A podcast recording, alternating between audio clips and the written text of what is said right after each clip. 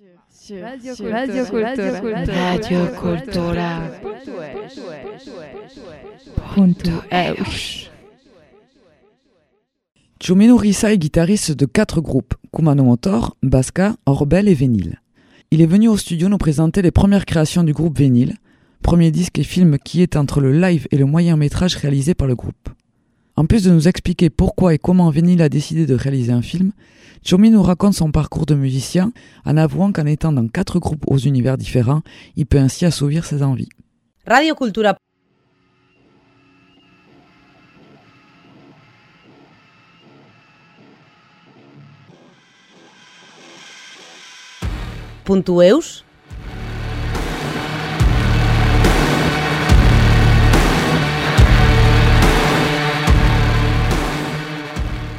Le fait d'avoir quatre groupes, ça me permet d'avoir un éventail assez large et de pouvoir euh, quelque part assouvir mes envies dans chacun des projets et non pas avoir euh, un seul euh, groupe et de vouloir tout y mettre dedans. C'est compliqué. En plus, dans un groupe, on est plusieurs personnes, donc si chaque personne a envie de tout mettre dedans, c'est un peu compliqué.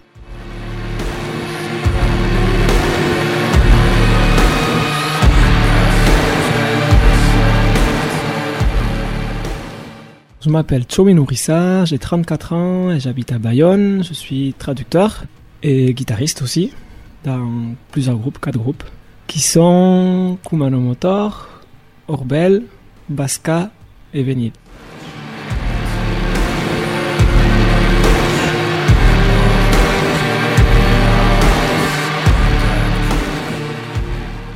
Mes parents écoutent énormément de musique. Il y avait toujours de la musique à la maison. Mon père écoutait vachement de musique en rythmique, je dirais. Marvin Gaye, beaucoup de reggae, du rock aussi. Et ma mère, des choses plus mélodiques, plus chansons françaises, plus des trucs à texte, on va dire. Voilà. Donc euh, j'ai reçu un peu ces deux univers, euh, quelque chose de très direct d'un côté, quelque chose de plus introspectif de l'autre. Et hum, on allait tous les dimanches à Bidaraï voir la famille. Et sur euh, le trajet, qui était long quand on était petit, on écoutait de la musique aussi en cassette, des Minchuriak, des choses comme ça. Et notamment Led Zeppelin. J'avais dit à mes parents que je voulais jouer comme ce Jimmy Page qui faisait des choses incroyables à la guitare. Et alors ils m'ont inscrit à l'Anetic Egina, en Dai, une association de musique. Et j'ai pris des cours de 8 ans jusqu'à 16 ans, je crois.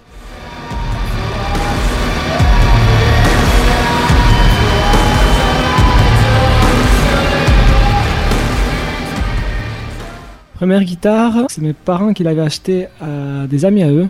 C'était une guitare folk immense pour moi. J'arrivais euh, à peine à passer le bras et à jouer avec des cordes très éloignées du manche, donc c'était assez compliqué. Et donc l'idée c'était de commencer par ça pour ensuite, euh, le jour où je passerai à la guitare électrique, être beaucoup plus à l'aise. C'est ce qui s'est passé. C'est vrai que le jour où j'ai pris une guitare électrique, euh, je trouvais ça très agréable évidemment.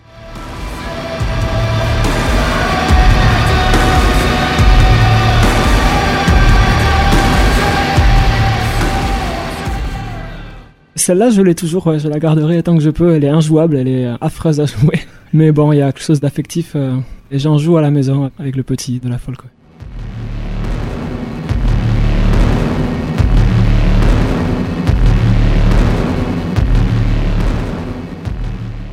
Le fait d'avoir quatre groupes, ça me permet d'avoir un éventail assez large et de pouvoir euh, quelque part assouvir mes envies dans chacun des projets et non pas avoir euh, un seul groupe et de vouloir tout y mettre dedans. C'est compliqué. En plus, dans un groupe, on est plusieurs personnes, donc si chaque personne a envie de tout mettre dedans, c'est un peu compliqué.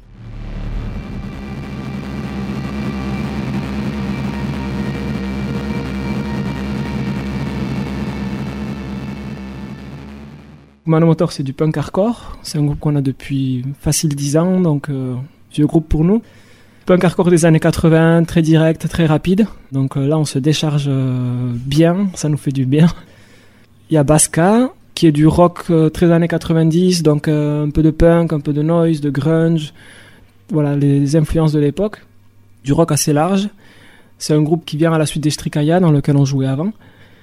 Et donc avec Baska, on a sorti l'album en juin, et là on est en train de jouer en ce moment. Il y a Orbel, qui est assez ambiant, assez pop, sombre. Et enfin Vénile, qui est la suite de Rodeo Idiot Engine, un groupe qu'on avait avant. Et donc euh, là, à trois, on s'est permis de faire quelque chose de très libre, très expérimental, industriel. Et voilà, on a sorti l'album en septembre avec un petit film qui est une espèce de live entier de l'album et qu'on a présenté en cinéma à la Talente en octobre.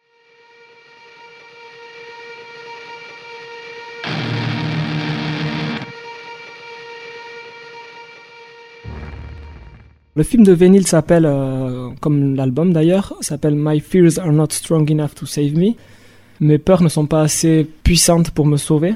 Et donc, comme l'album, on est parti de l'idée du thème du deuil qu'on a voulu traiter avec ce groupe, ce qui nous permettait d'avoir euh, une ligne directrice, notamment au moment de créer la musique. Vu que c'était un nouveau groupe qu'on voulait expérimenter en totale liberté, on s'est rattaché à ce thème du deuil et notamment des différentes phases qu'on traverse quand euh, on vit un deuil. Donc euh, pour les nommer, ça peut être euh, l'annonce de quelque chose qui change notre vie, donc un choc, le déni, refus, colère, peur, dépression, tristesse et enfin acceptation avec une reconstruction derrière.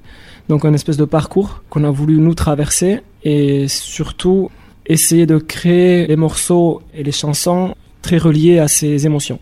Donc euh, évidemment c'est très libre, la colère on peut l'interpréter d'une manière ou d'une autre qui peut être totalement différente. Et euh, du coup le processus créatif était assez intéressant.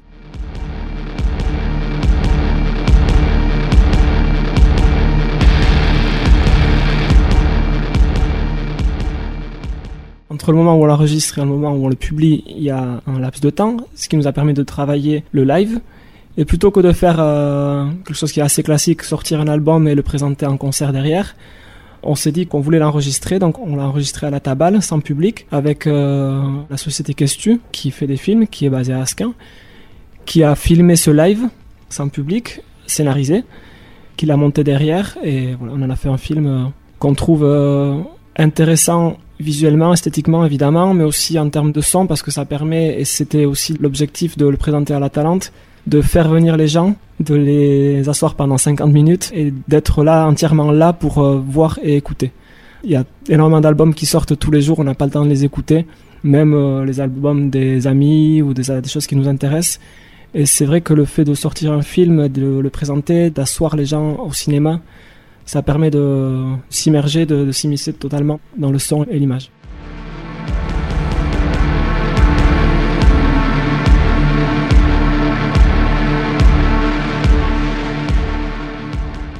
On a échangé avec le public euh, plutôt très bien. C'est des gens qui, pour certains, ont l'habitude d'écouter ce genre de musique, pour d'autres pas du tout. Et le fait, comme je disais tout à l'heure, de s'asseoir et d'être quelque part obligé de se confronter à l'image et au son, dans une ambiance euh, assez glauque euh, liée au deuil, mais justement, beaucoup de gens nous ont dit qu'ils ont totalement adhéré à la musique, ce qui n'aurait pas forcément été le cas s'il l'avait écouté euh, et les écoutes de disques se font euh, sur le téléphone euh, dans des conditions pas terribles aujourd'hui. Donc là il y avait des bonnes conditions. Et d'autres personnes nous ont dit aussi que c'était assez libérateur au final comme moment et processus et pas du tout sombre voilà. Un aspect assez libérateur du deuil du moment. Donc ça c'était assez jouissif pour nous parce que c'est comme ça qu'on l'a vécu aussi.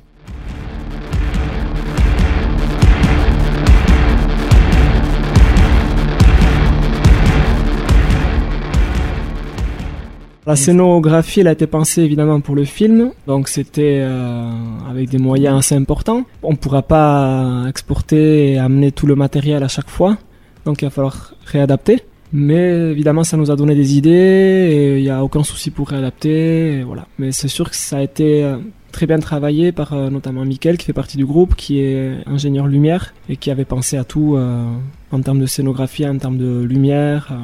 Ça, c'est quelque chose qui est très important pour nous, qui fait partie des outils en fait pour passer le message et pour transmettre la musique.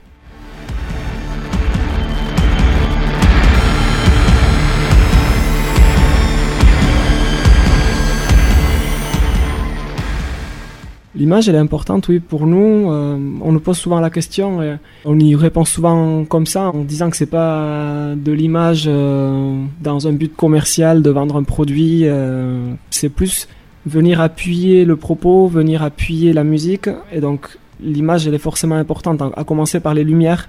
dans un concert, euh, ça fait partie presque à 50% de la proposition euh, visuelle euh, qui est très importante.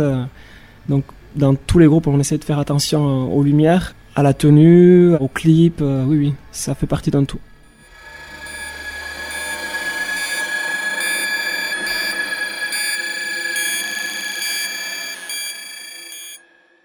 Dans Orbel, il y a donc Alan et moi de Vénile, Annelise et Camille aussi. Annelise qui est au clavier principalement, à la voix, et Camille qui est à la voix. On existe depuis 2016. On expérimente euh, une musique assez lente, assez, les gens disent sombre. Euh, c'est peut-être vrai. Voilà, à la base euh, sans éléments rythmiques. Donc c'était une contrainte qu'on s'était imposée en se disant que ça allait être créatif. Et donc forcément ça nous a amené dans des ambiances lentes et assez éthérées. Voilà, on a sorti un premier EP, puis un premier album, et là, on a sorti le deuxième album qui s'appelle L'Ouresea. Il y a eu quelques changements dans le processus. L'album a été créé en même temps que celui de Vénile, pendant la pandémie, avec du temps, du coup, pour s'y consacrer. Et euh, notamment, euh, nouvelle méthode de travail qui consistait vachement plus à passer par l'ordinateur, par des éléments rythmiques et des synthétiseurs déjà créés à l'ordinateur. Donc, euh, ce qui est tout à fait logique pour Vénile et quelque chose de nouveau pour Orbel.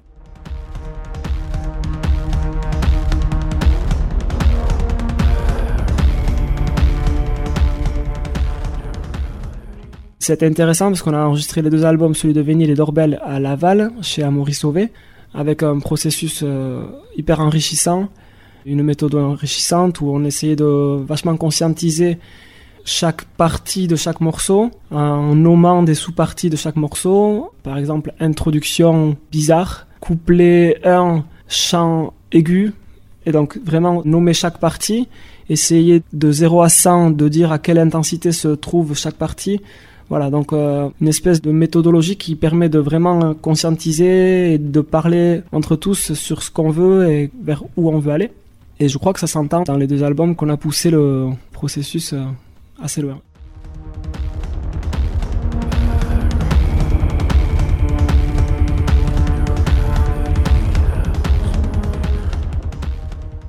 C'est Amaury Sauvé qui a l'habitude de travailler comme ça avec les groupes qui viennent chez lui. Lui, il propose cette méthodologie. Après, chaque groupe fait comme il veut. Il y a cette proposition-là, puis il y a aussi le fait qu'Alan euh, se soit vachement euh, investi dans le fait de créer la musique euh, par ordinateur. Il est presque producteur aujourd'hui. Il a son projet aussi Pale Call solo. Et donc c'est un peu les deux, euh, le fait que Amaury nous propose euh, cette méthodologie, puis le fait qu'Alan euh, sache aujourd'hui composer avec l'ordinateur, qui fait que les deux se sont joints et nous on a rajouté dans Orbel en tout cas les parties organiques, guitare, harmonium, chant par-dessus ça, ce qui permet d'avoir un objet assez hybride entre tout ce qui est électronique, digital et organique, une espèce de côté industriel tribal.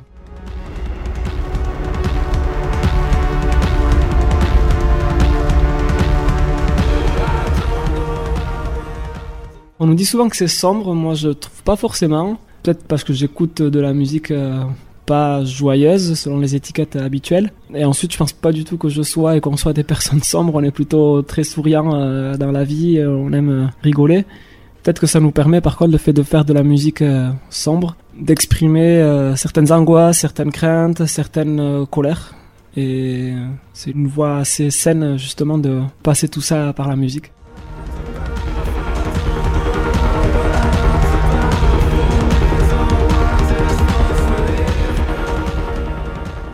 Trouver des dates, c'est un vrai boulot. Jusqu'à présent, on l'a toujours fait nous-mêmes, dans un esprit do it yourself. Ça fait quelques années qu'on joue et qu'on croise du monde, donc on a des contacts.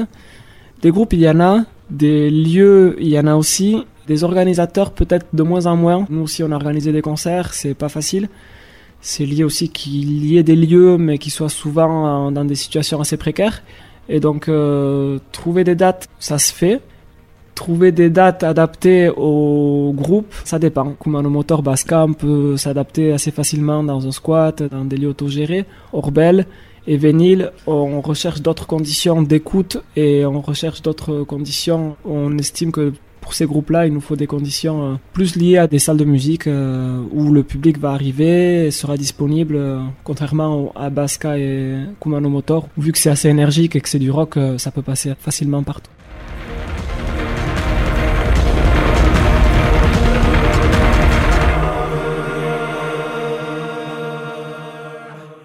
Pas évident de gérer quatre groupes, et puis le travail, et puis euh, toutes les choses à côté. En général, quand il y a plusieurs groupes, il y en a souvent un ou deux qui sont actifs et l'autre qui est un peu en pause. Et donc ça se passe plutôt pas mal quand c'est le cas. Là, particulièrement cet automne, euh, tout arrive en même temps et donc euh, c'est assez intense.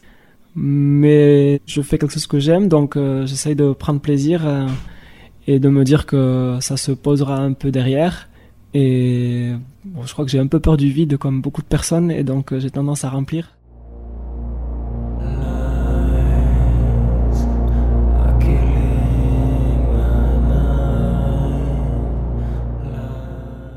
Radio Cultura.